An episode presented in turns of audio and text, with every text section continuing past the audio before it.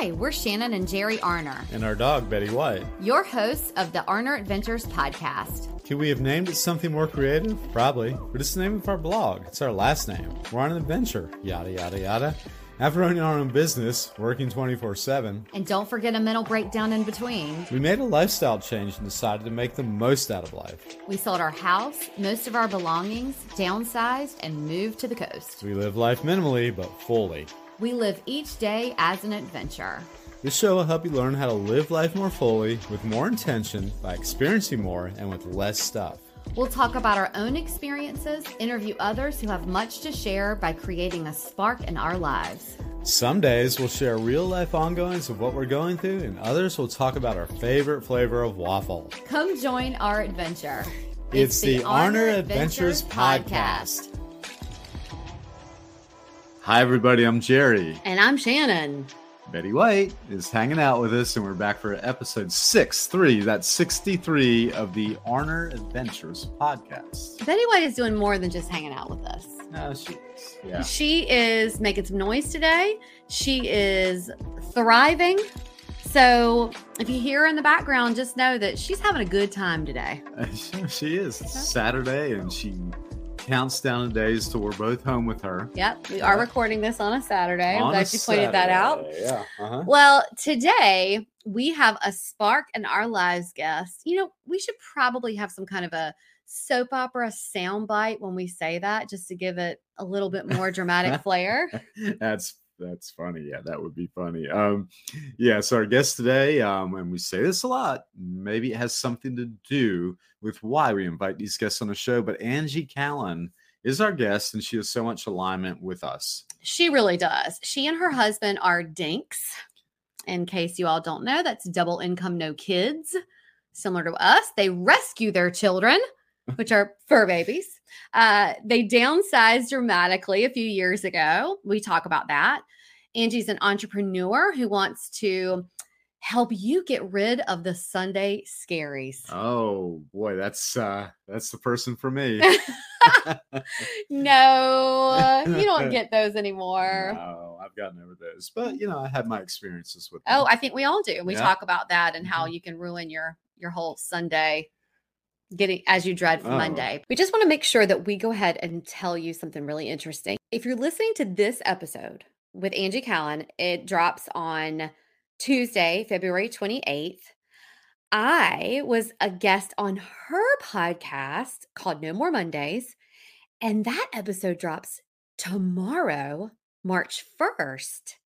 So, see, it bookends, which is really, really cool. So, you should listen to this episode. And then when you finish it, go over there and listen to hers. But if you listen to hers, then hey, welcome over here to the Arner Adventures podcast. But Oh, we're, man, we're gonna we're gonna talk about it. I think we should just get to the conversation. I think we should.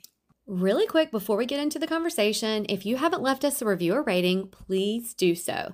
Not only do we appreciate it so much, but you could be chosen as our featured review and receive a free personalized yoga workshop from Nerva. Nerva is a women led team of licensed Ayurveda and yoga professionals helping women achieve their health goals through natural and holistic means.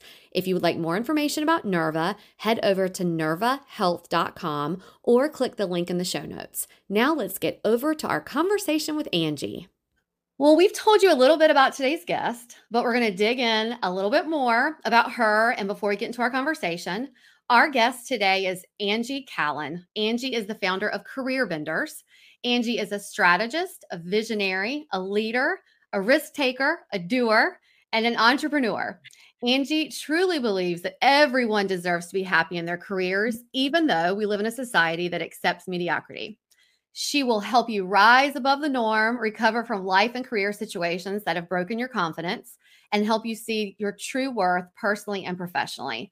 The reason that we love Angie, besides all of that, is that she has a rescue cat and has a previous life living in a schoolie. Yeah. So I can't wait to hear a little bit about that. Angie, thank you for being here. Thanks, Shannon. I'm excited. Yeah, there's lots of there are lots of parallels and overlaps to talk about. So I'm excited Yeah. to see what we get into. Yeah, yeah, me too. So we want a mental picture. Where are you coming to us from? I live in a little town called Glenwood Springs, Colorado. Okay. which is high up in the mountains. Uh, you will find out why I totally identify with the adventure aspect of what you guys do. Uh, so we're about 40 minutes from Aspen and, and Joy Oh. have lived in this area of Colorado for collectively between my husband Jim and I like 35 years. So we do all the mountain things.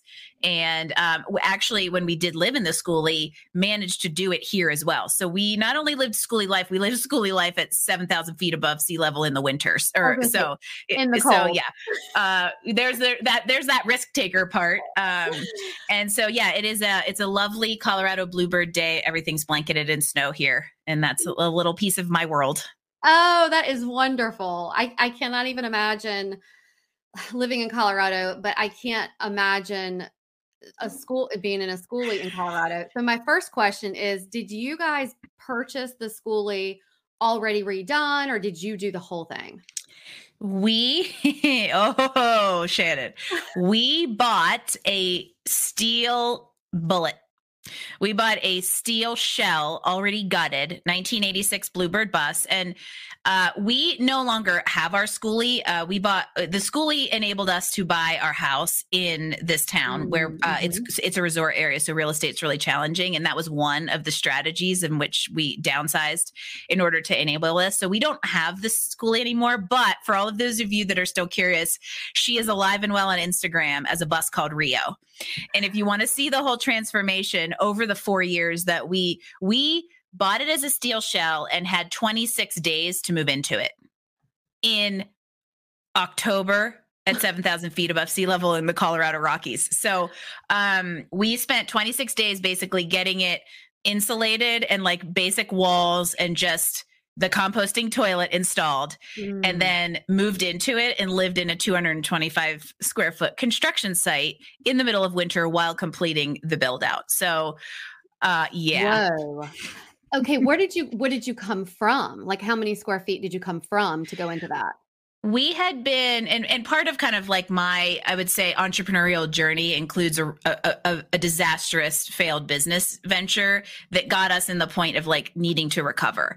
And so for us, down downsizing and moving into a minimalist phase helped us rebuild. It gave me, uh, it gave us kind of that like our our bare bones cost of living and so that I was able to to then put resources into career benders which kind of got got us back on our feet and and rebuilt. So it was a big part of it was a very strategic big part of our life and as Jim says, he I don't think liked schoolie life at all, but totally understands the means to the end it provided us. I loved it. It was a cool factor. It was fun to take pictures, you know, all that kind of stuff. It was very rewarding to build it out um but that we we had gone from 4500 square feet to 600 square feet for one year and then went from the 600 square feet to the 225 square foot schoolie Whoa.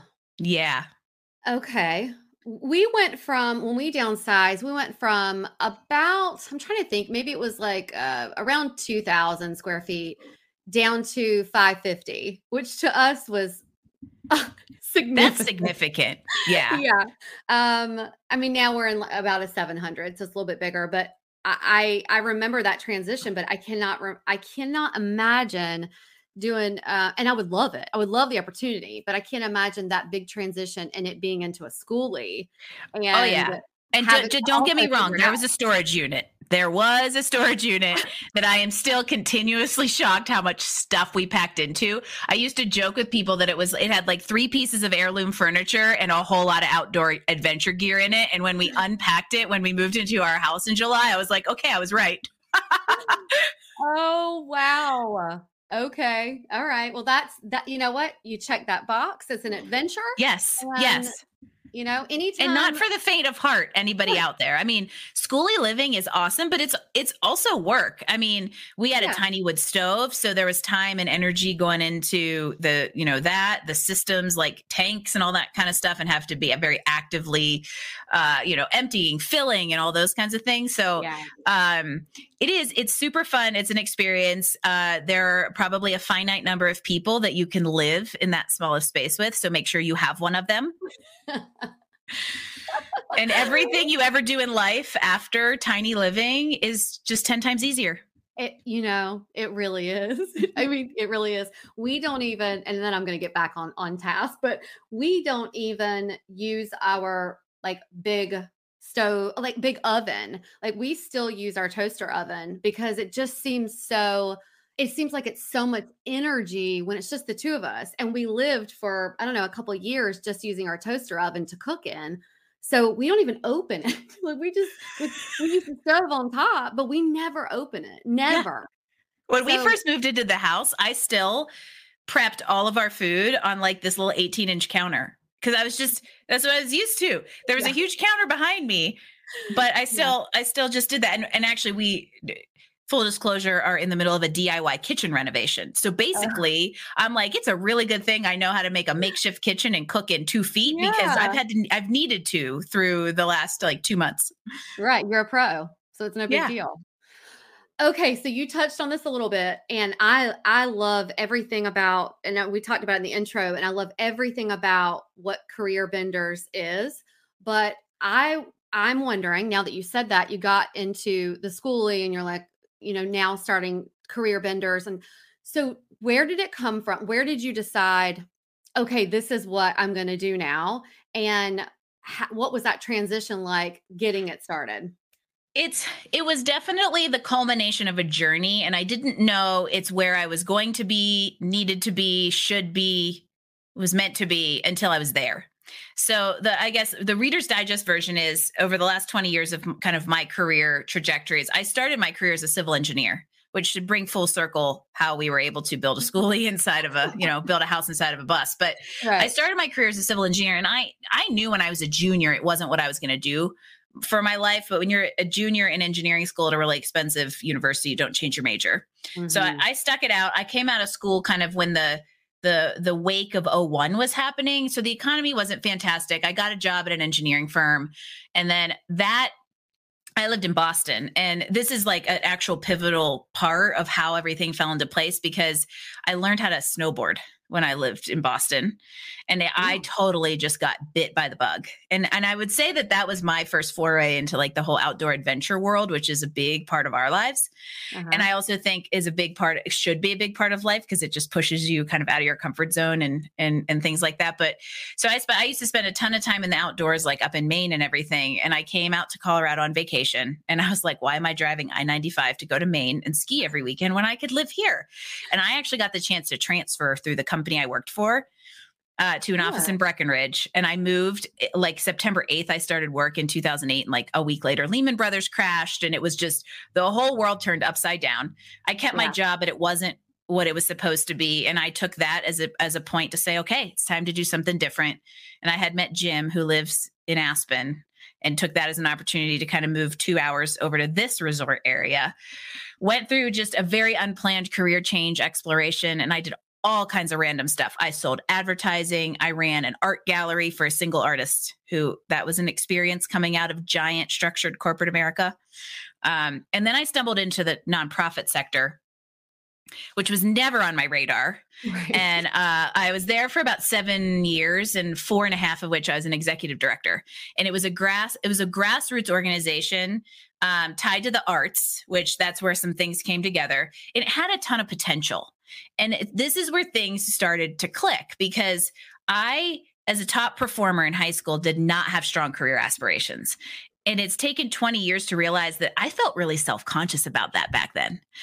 And a mm. lot of it is because of the entrepreneurial piece of me never got fueled back then because they don't teach entrepreneurship in school, let alone in podunk Pennsylvania is what we like to call it. Um, and so a lot of things kind of came together and made sense. And when I was ready to leave, and when I decided to leave the the nonprofit, I knew I wasn't going to go run another nonprofit. It was time. It was time to do my own thing. And you know, we had gotten into this business venture that didn't pan out. We bought a business. It was a product based business, high overhead mm. like just high risk. And it, it didn't pan out but like i knew i still wanted to be in that space. And i've always had the the capacity to coach and consult and i did it a lot with artists and stuff like that when i was running the the nonprofit And so I like I kind of was at this point where like, okay, I'm going to start a business. It needs to be low startup, low overhead, which basically means it's coaching and consulting. And I got smacked in the face with car- the career specialty. Like it was just a chance conversation. I remember exactly where I was, who I was talking to, and it was a friend from college and she just happened to say, "Yeah, I've been working with a career coach." And I was like, it was like an aha moment. Yeah. And I knew I was like, I have a perspective and I have I have a voice to, to talk about this. I've worked in lots of different industries. I've gone through my own career changes. I know I can do this. So I just I just started. Um, and that was five just we just celebrated our five year anniversary. Oh, and congrats. then yeah. And then and then about nine months into that venture, which I cut the cord and went full force into it. And about nine months into that adventure is where Schoolie Life came in and really allowed us to to free up resources and, and really grow the business. Oh, that was oppor- that was a great opportune time Mhm. for that to work out.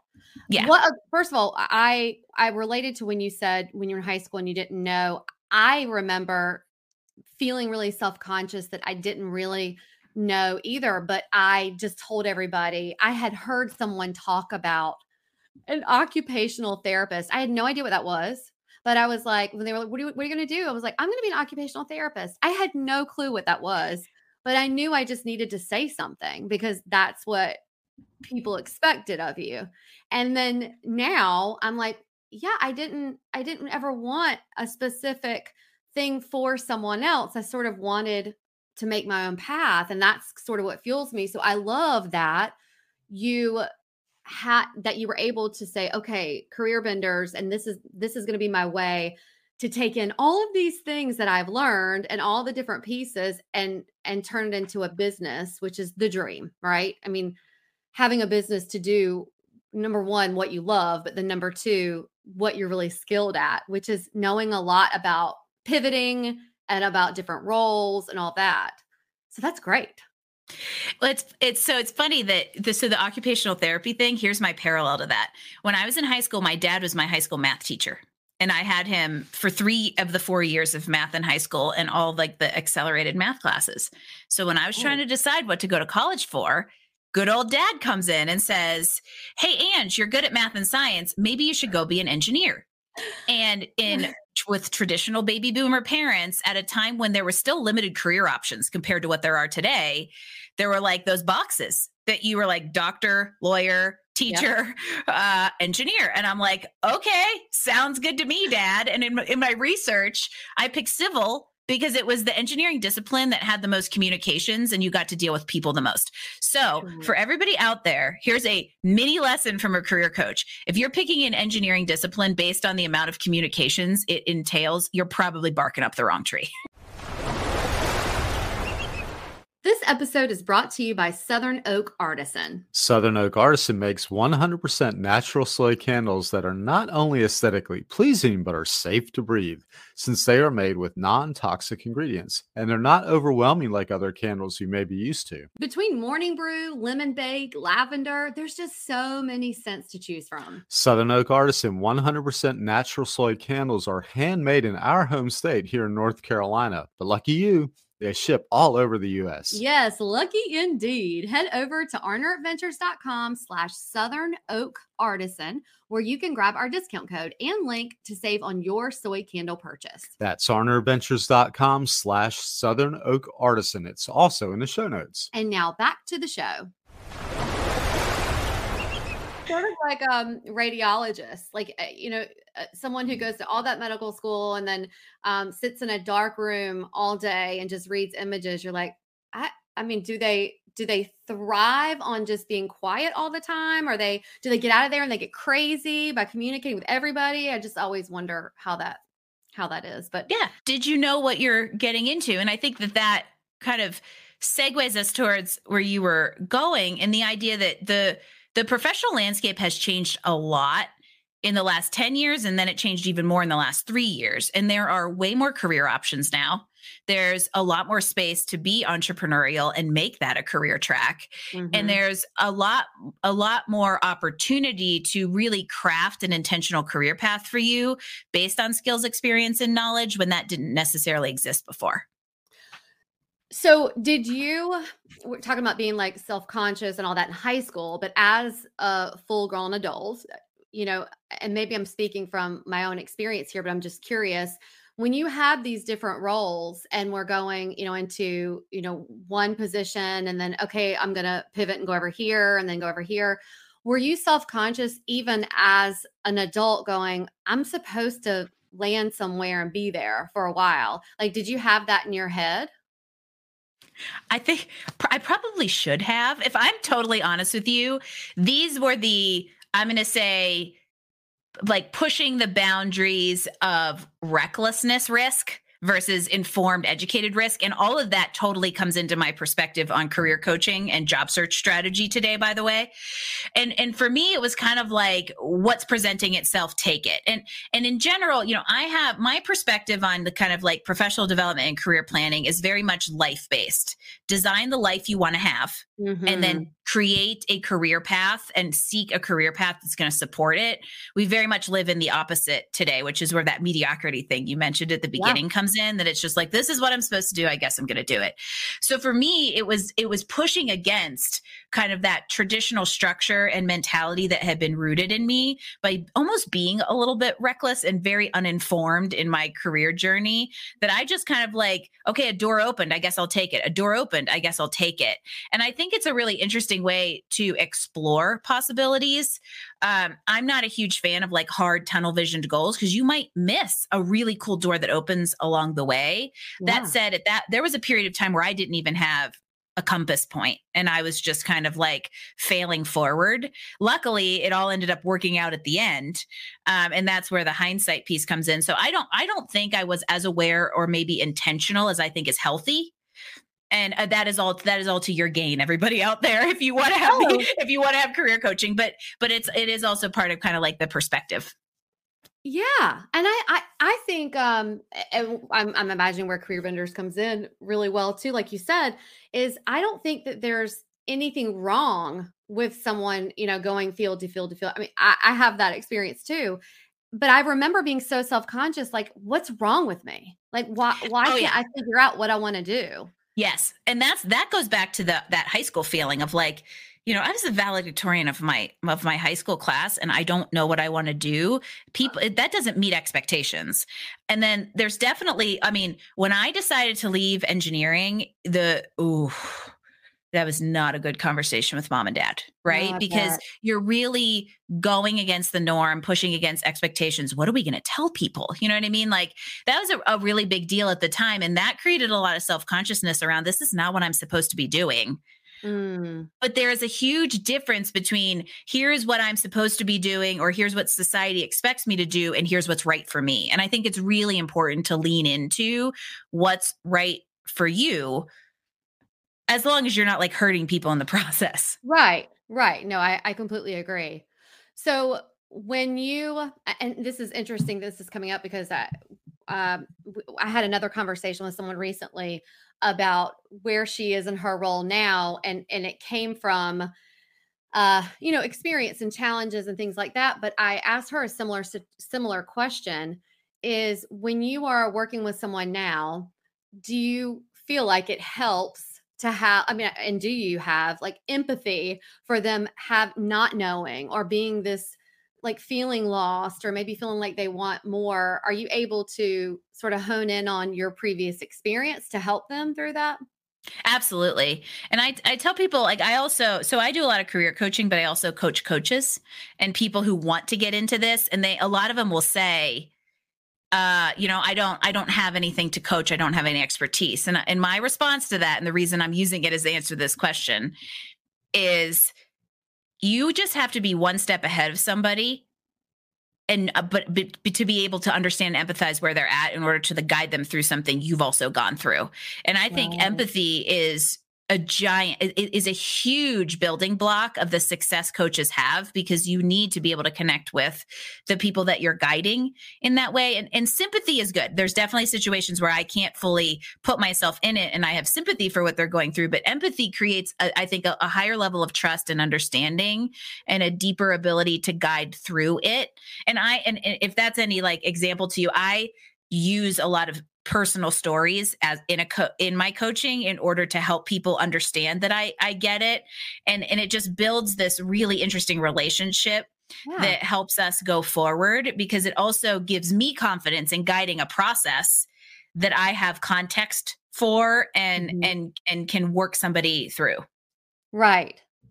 So tell me what what the process is like. It, you know, wh- who is your typical client, your avatar, client avatar? Who comes in and and are you working with most? And then tell me what it is that you do for them. I mean, it's more coaching and not like job placement, or do you do a little bit of both? Do you have contacts where you help them get a job, or how does that work?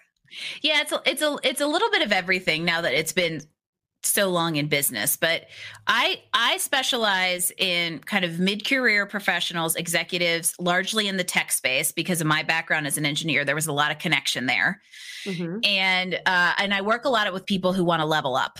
And and maybe there's either an experience gap or uh, just that idea of like i haven't done it yet so how do i convince somebody i can go do it? And the positioning right? Um, so we work a lot kind of on that strategy of like what's your career roadmap what is the next step for you and how do you then find a position that supports it while mm-hmm. still making mm. sure they align with kind of life parameters so people like people will come to me and they're just like there there's isn't alignment, right? They like, I, okay, where I work isn't a culture fit or I'm not in the right role. And we kind of work through a process to figure all that stuff out and set good goals.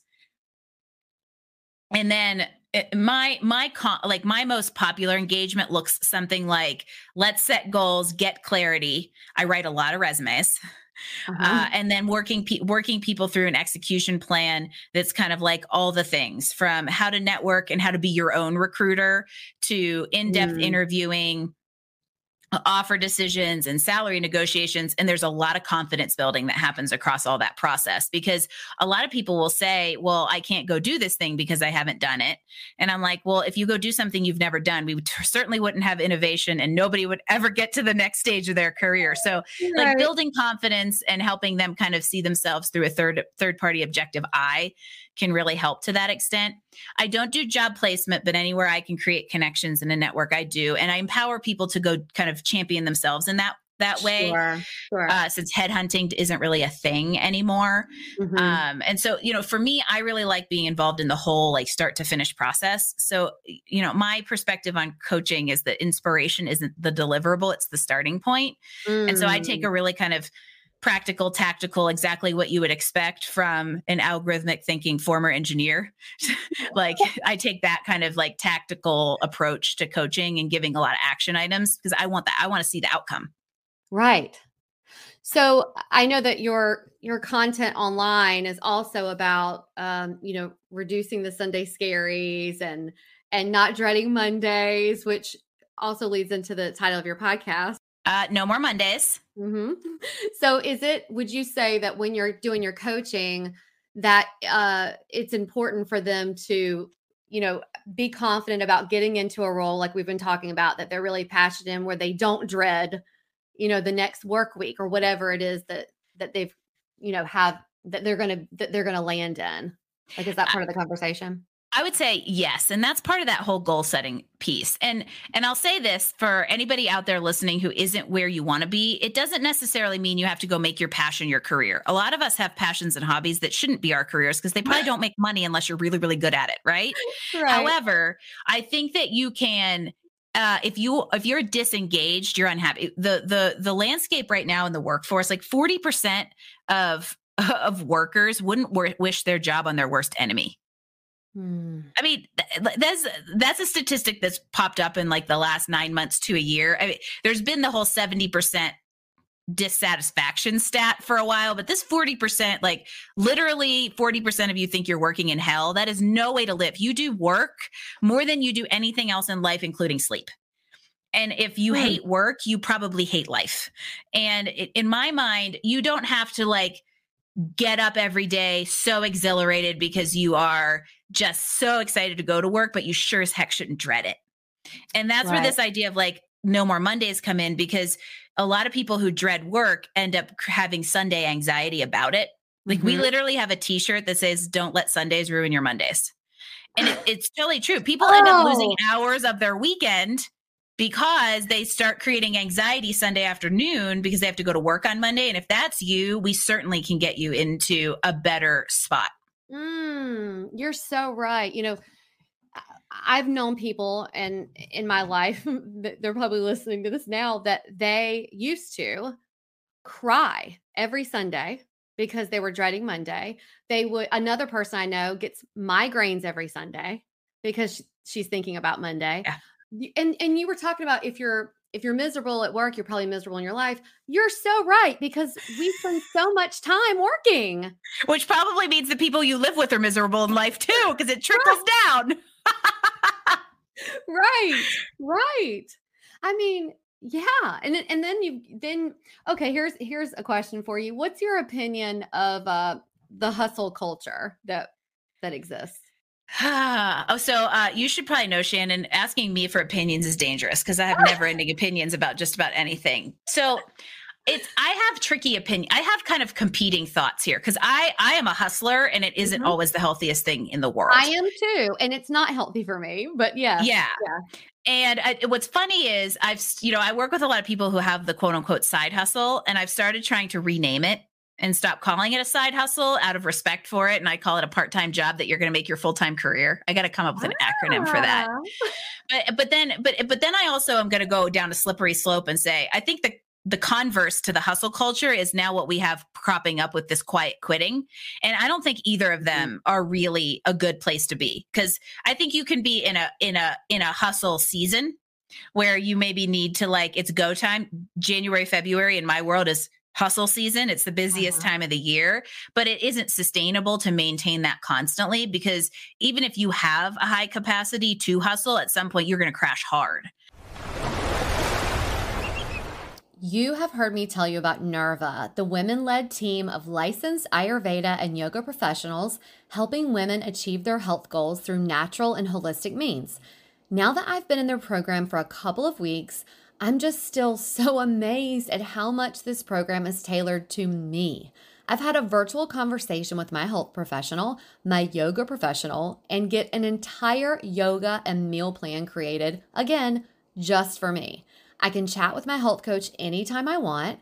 I actually chat with her and not a bot. And this entire journey is created just to address my health concerns, which for me is gut health. Head over to arneradventures.com slash Nirva to book a free 15-minute consult to address your health concerns naturally through the Ayurvedic lifestyle. You can use code nirva20 that is N-I-R-V-A 20, when you move forward with their program. Stay tuned as I share more about my experience with Nirva with you. And now back to the show. Mm-hmm. And I think the the flip side of that is if you're sitting there what they this this trending term called quiet quitting and not applying yourself, you're wasting away your potential. And I'm big on reaching potential. And that's where I think satisfaction comes in. Because mm. if you're mm. engaged in applying yourself and tapping into your potential, even if you're not on cloud nine going to work every day, you aren't miserable. And so mm-hmm. I think a lot of it comes down to kind of the balance of like, okay, there's a time and place to hustle. Uh, however, it has to kind of have that centered, balanced period where you're not always kind of killing yourself. And because right. uh, you need time to restore. Yeah. Yeah. And, and I think when you were talking about earlier, the passion, you know, I, I've been in, in roles entrepreneurial or or even not that I hustled, hustled, hustled because I thought that's what I was supposed to do. And then I've been in my own roles, entrepreneurial, where I loved what I did. And then I hustled, hustled, hustled, but the end results are still the same. I mean, there's still burnout and crashing.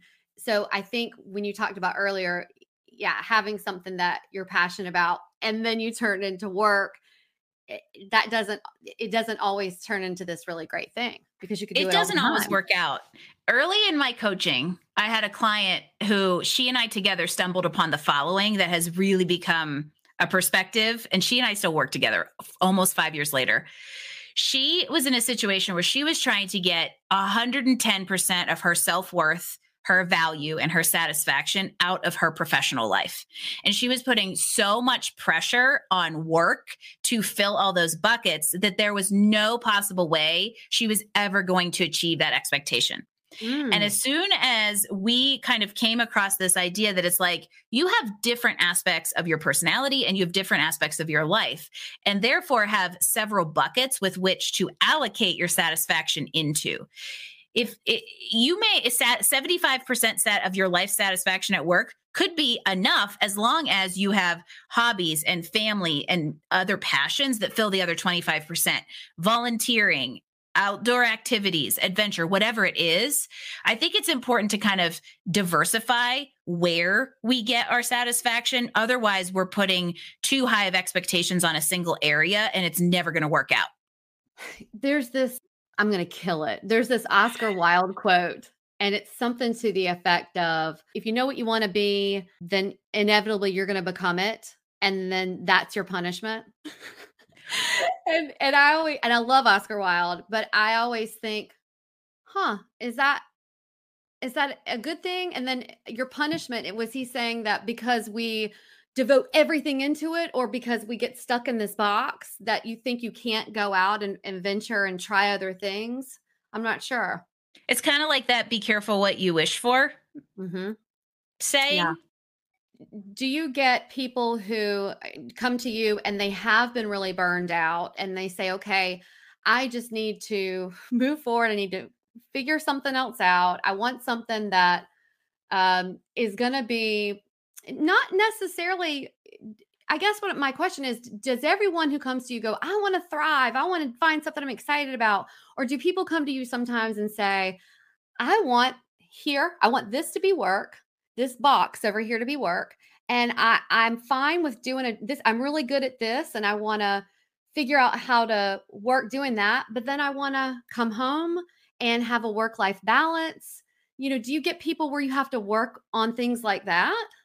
That's more common than you think definitely and a lot of that comes into what i would say uh, is a life centric approach to career planning and job searching and and a lot of times culture misalignment in a workplace does trigger somebody wanting to move on more people move on from a job because of management than because of the actual job mm-hmm. and a mm-hmm. lot of because management doesn't provide that that balance and and that's where looking at what do you want what is working and what isn't working are two really really good things to evaluate and sometimes if you can't figure out what you want knowing what you don't want provides a good a good starting point because you can always figure out the counter and a lot of times mm. that's what we go through the number of times i've said to somebody okay what isn't working is is is very like foundational to kind of discovering what should be next and I would say the next is kind of a caution that if you go too far into burnout, the time to recover becomes exponential.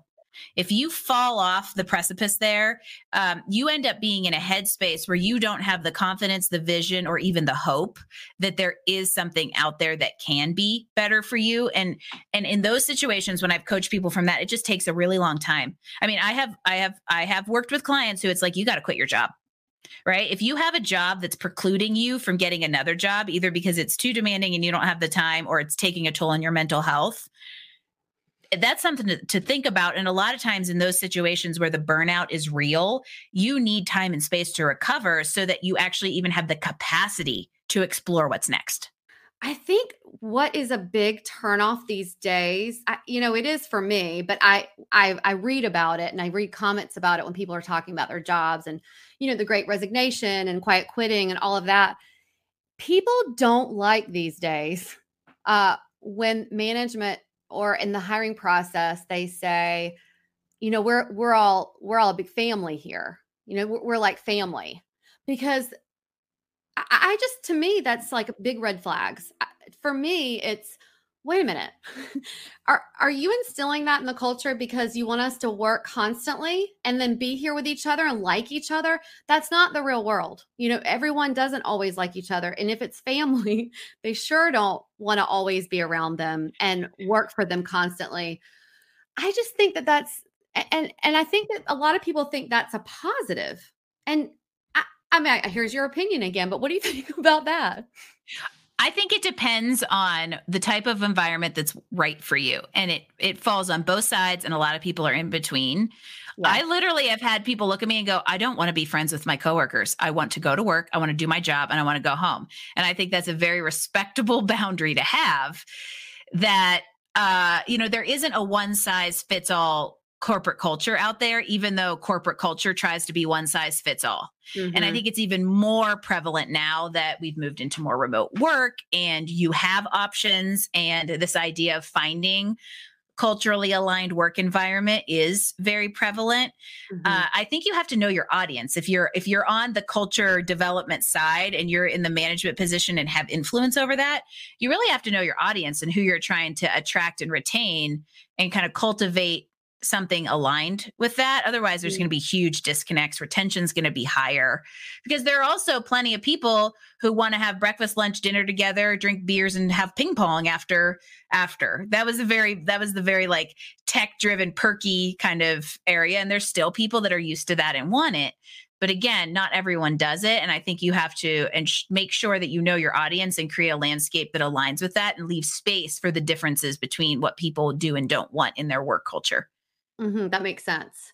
Did your business increase or uh, were you stagnant or decrease during COVID? Oh, Shannon. Should we talk about how I know about burnout and hustling too much? So, uh, 2020 was a 3x growth year for us. Wow. I went from this business is getting kind of busy to holy crap almost overnight. And here's what's really interesting about it it was not because of layoffs or because of the employment changes that happened in April and May of 2020. I had so many people who were like, Angie, I don't like what I'm doing and the mm-hmm. world's going to end. I have to go find something better before it does. So mm-hmm. a lot of it was like that idea that that so much of our environment changed that people decided i'm going to go actually take control of this one thing i can do but in in a time of crisis you become very aware and i think people yeah. became very aware of what was and wasn't working and used it as a trigger point to go seek something that would well and that's what they say about you know all those studies about people who took part in the great resignation is that they it wasn't like you said, it wasn't so much like they were being pushed out and they just, qu- it was literally that they started focusing on what is important in life. And to have a better quality of life, they would rather take the chance of not having um, anything to land on and just struggle than to continue in the path that they were in. So, gosh, I I, I was thinking you were going to say that, but um, I thought it was fascinating. Yeah. It just was so interesting. And then, you know, obviously for from for the 6 months the, the six months from like April, May 2020 through the end of 2020, there was also a lot of just, I would say, I, sometimes I joke that I deserve an honorary LMFT from for career coaching people through that period of time. But there was also, I saw people yeah. seeking a lot of kind of emotional support and the connection that all of a sudden they got, they got ripped away. And, mm. and then that in conjunction with like, wow, I really don't like where I'm at career wise created a really interesting, interesting few months in the world of, of career coaching. I bet. I yeah. bet. I, I, think it's also diff, uh, kind of, an, I don't know if it's nice or or what. It's definitely different than you know a generation or two ago. They felt like. I mean, my mom is different now, but I remember where she was always like, "No, you've got to find somewhere, and you've got to stay there, and you have to be there until retirement." And that yes. was so important to people. And now the generation, they don't do that, and they mm-hmm. want to experience different things and I think that that's great that people are like that. And the and the market is more accepting of that now as well. Uh, it started with I'm going to say alternative backgrounds and career changes that I think were really brought on by like the 08 recession. Mm-hmm. when there were a lot of people out there who had to change and then and and and companies were like okay cool we can we can take this on we can work with it uh, i also think that that provided a lot more uh, acceptability and opportunities for entrepreneurship as a career Mm-hmm. And then now we've kind of moved into this idea of like you got to change jobs every year in order to make more money. So uh, it's predicted that I know I know this stat. I think the average 40 year old has seven jobs now. I might be wrong, but it's something very it's something that you're like, whoa. And then it's I mean, it's predicted that over the next few years it will become pretty common to change jobs annually, mm-hmm. which is mm-hmm. just so drastic. Like even I am like, whew. I mean, do you really want to that basically means you're job searching every nine months? I don't like I don't that sounds exhausting to me and I coach people through it. But it also feels like how are you ever going to accomplish anything if you st- if you hop and skip and jump out of places? But it's it may become the norm because it's how you get salary increases. Well, do you think then that more more employers would go with like contracts for a year instead of Ooh. That's a good question.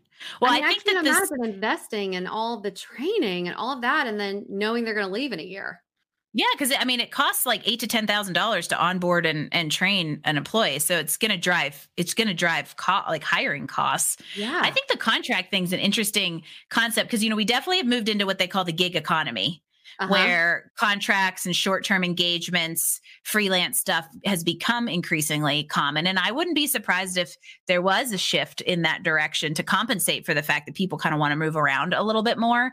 I also think it's, you know, be realistic about how long you need to be in a place to really progress your career instead of hopping to everything. You know, 18 Yeah. months to three years, I think is a really good number because you get a rest, you have a home, you can accomplish things. If you're higher up the food chain and you're starting to get into like an executive level, you don't even have your feet under you after a year. So Yeah. I think you also have to look at like your and don't and constantly like, oh, I got to get a raise, I got to get a raise. It can be, I think, also very exhausting and taxing instead of being Mhm. grateful for like non-monetary factors yeah. at play in your overall like job landscape.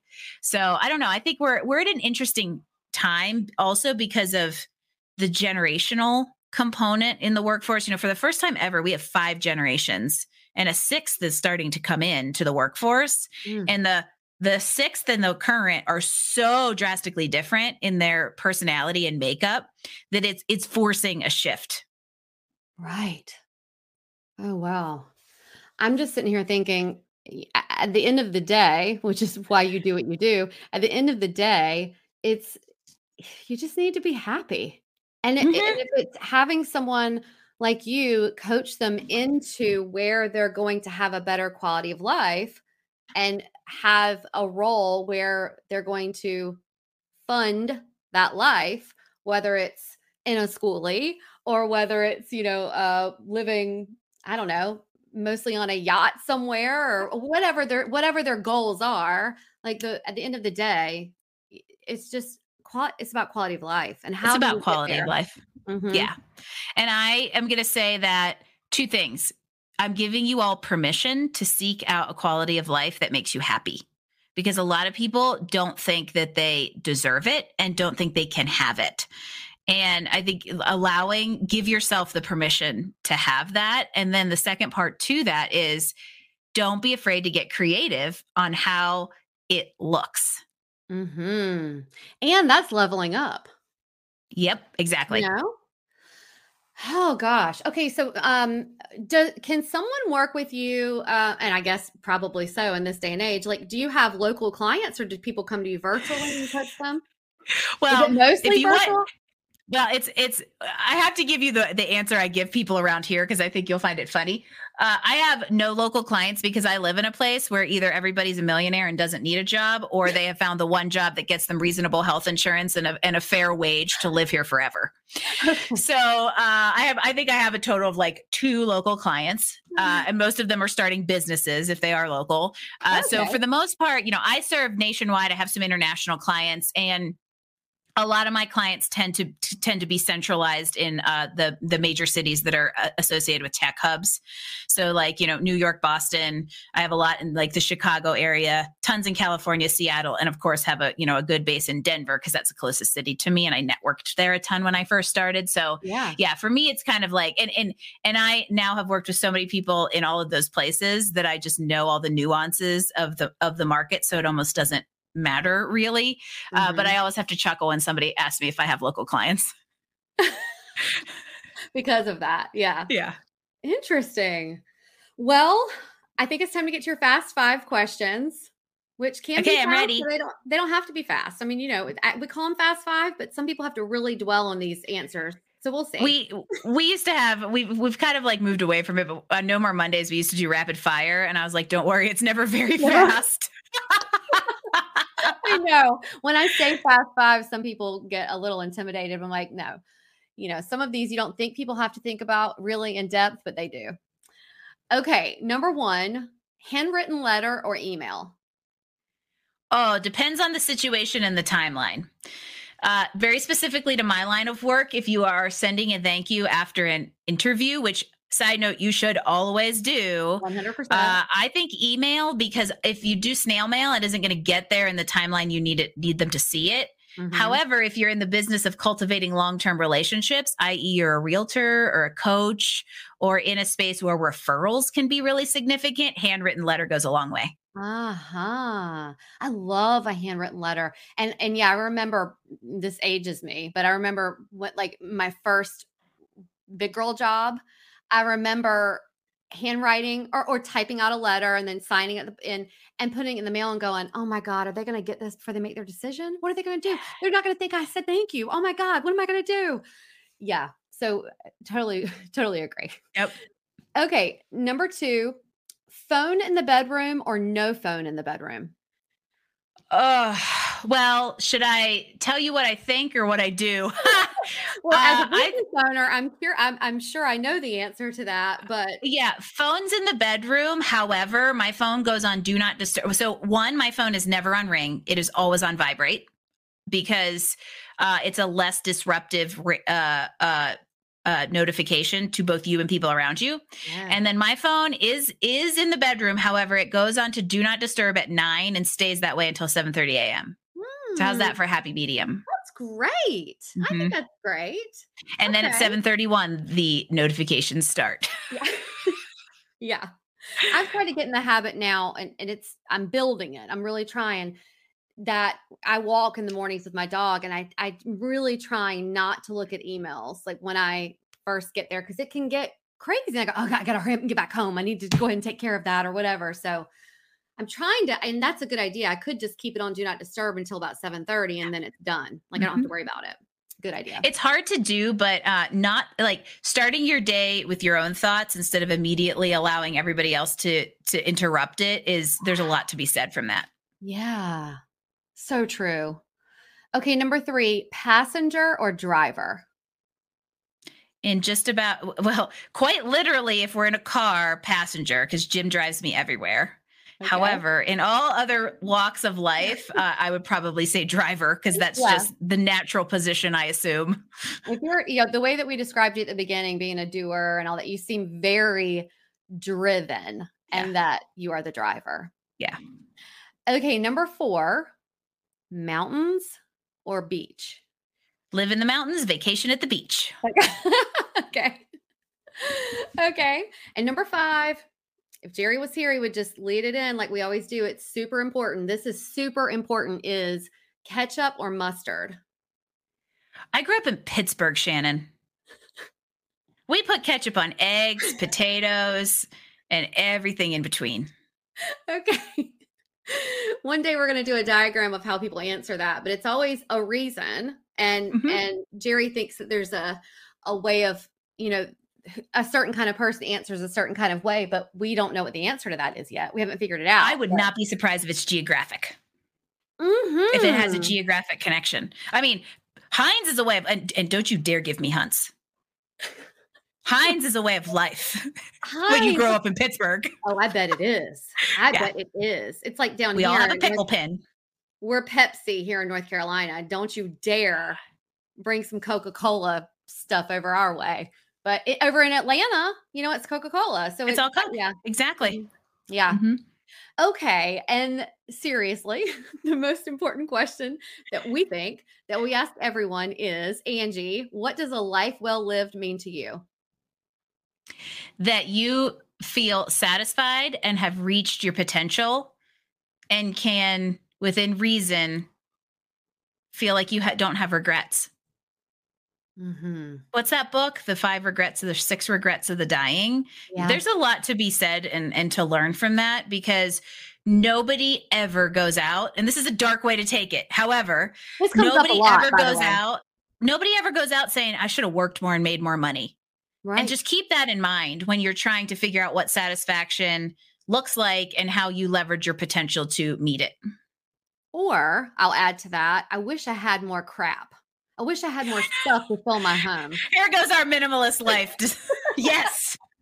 it was amazing. I will tell you, when we live schoolie life, it is amazing what you don't need when you don't have room for it. I know. I and you make do. You figure things out instead of like I need to go and buy that. And I it, it's a work in progress now that I have more room. I'll go. Uh, I'll just go get another one, and I have to really talk myself through it and go. Me too. To buy another one. Yeah, I have to stay the heck away from Magnolia Homes section of Target because I just don't need it. but I got room for it now. So what do I do with I, that? But yes, I want to um because of your answer, I want to ask you. Do you know uh David Goggins? No, but do I need to? Yes. Okay. Uh, David Goggins, uh, the book is called Can't Hurt Me. He just came out with another one called Never never never quit or something but anyway fascinating story. I feel like i talk about him a lot but you said something that he says um, in his book is that uh, whatever you believe whether you you you die and go to heaven you know you whatever at the end of your life when you're transitioning or whether you're looking at back at your life he says he never he never ever wants it to be where when he's facing god or whoever he's facing that he has to look that person in the face or look himself in the face and say you know i i really did i really phoned it in i really oh good way to put it mm-hmm. I, I really yeah. left i left some out there on, on the field and i did i you know and I so with your answer, I was I immediately thought, oh, it's kind of like David uh-huh. Goggins uh-huh. and what he was saying about the end of life. Yeah, you never want to say that you just sort of halfway did it. And know? I don't think you have to wait till you're at the pearly gates to ask yourself this question, by the no, way. No. I think I like very practical, real world example of when I use that idea of like, what are you going to regret is when somebody can't decide on whether to take a job offer or not. Or I'm like, are mm. you going to regret not taking this opportunity? Or are you going to regret not staying? And it completely mm. shifts their thinking because it gets you it can get you out of the fear mentality of like well i can't do this because i'm afraid of all these things versus the idea of like well wait a minute this is an opportunity and i re- might regret not taking it. So i think ask yourself what are you going to what are you going to regret or do you have regrets? at various kind of checkpoints in your mm-hmm. life so that you are taking taking advantage of your potential seeking satisfaction and making sure that the relationships are all healthy along the way because you definitely don't want to regret that. Hmm well please tell our audience where they can find you if they you know want to work with you especially if they're part of that large percentage of people who hate their job and probably hate their life. How do they get in touch with you? Yes. Uh, we're pretty much everywhere I guess I guess it's just stop there. I could just stop there, but we're pretty much everywhere at Career Benders. So careerbenders.com. I'm really active on LinkedIn, so I apologize in advance if you connect with me. I will fill your entire newsfeed. Uh, uh just Angie M. Callen, and uh, we're also on social media at uh, Career Benders as well. And we're going to link all of that down in the show notes. I could keep talking forever, but we'll go ahead and wrap it up. Maybe we'll have you on for a second time. But I cannot thank you enough for your time and for being here. This was lovely. This was so fun. Thank you, Shannon. Thank you. Well, I just loved that. Remember after that, when I finished the conversation with Angie, I immediately messaged you and was like, oh my gosh, wait till you see this. You're going to like her. She was amazing. Oh, yeah. And then when I watched it, I thought, man, I can't believe how much in common we have with her. Right? Yeah. I mean, I mean, that's always fun. And we do with a lot of our guests, but once in a while it really hits home. It really does. Uh-huh. Did you love that her cat's name is Nacho? Of course.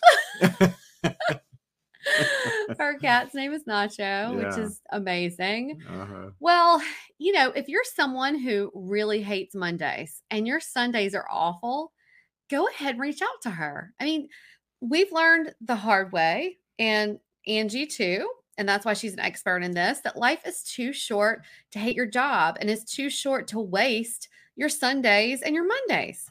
Oh, indeed. It also may be helpful for you all to know that we have a free freelance guide if you want to do some side work or freelancing while you figure things out. A lot of people have said that it's helped them and it's been beneficial during their decision to leave a toxic work environment while they you know, don't have something else lined up. So we're going to link that for you down in the show notes. Oh, that sounds wonderful. If this episode resonated with you, or if you know of someone who would benefit from anything we talked about today, or any episode, our guests, or anything, please share it with a friend.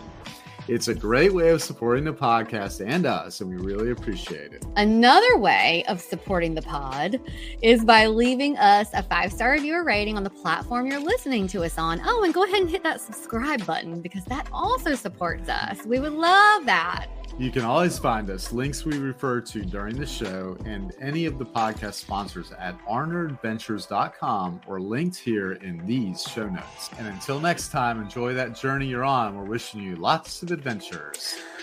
Adios. Arrivederci. Au revoir. Adios. Uh, sayonara. Auf Uh, dos vidaniana. and adios. Bye.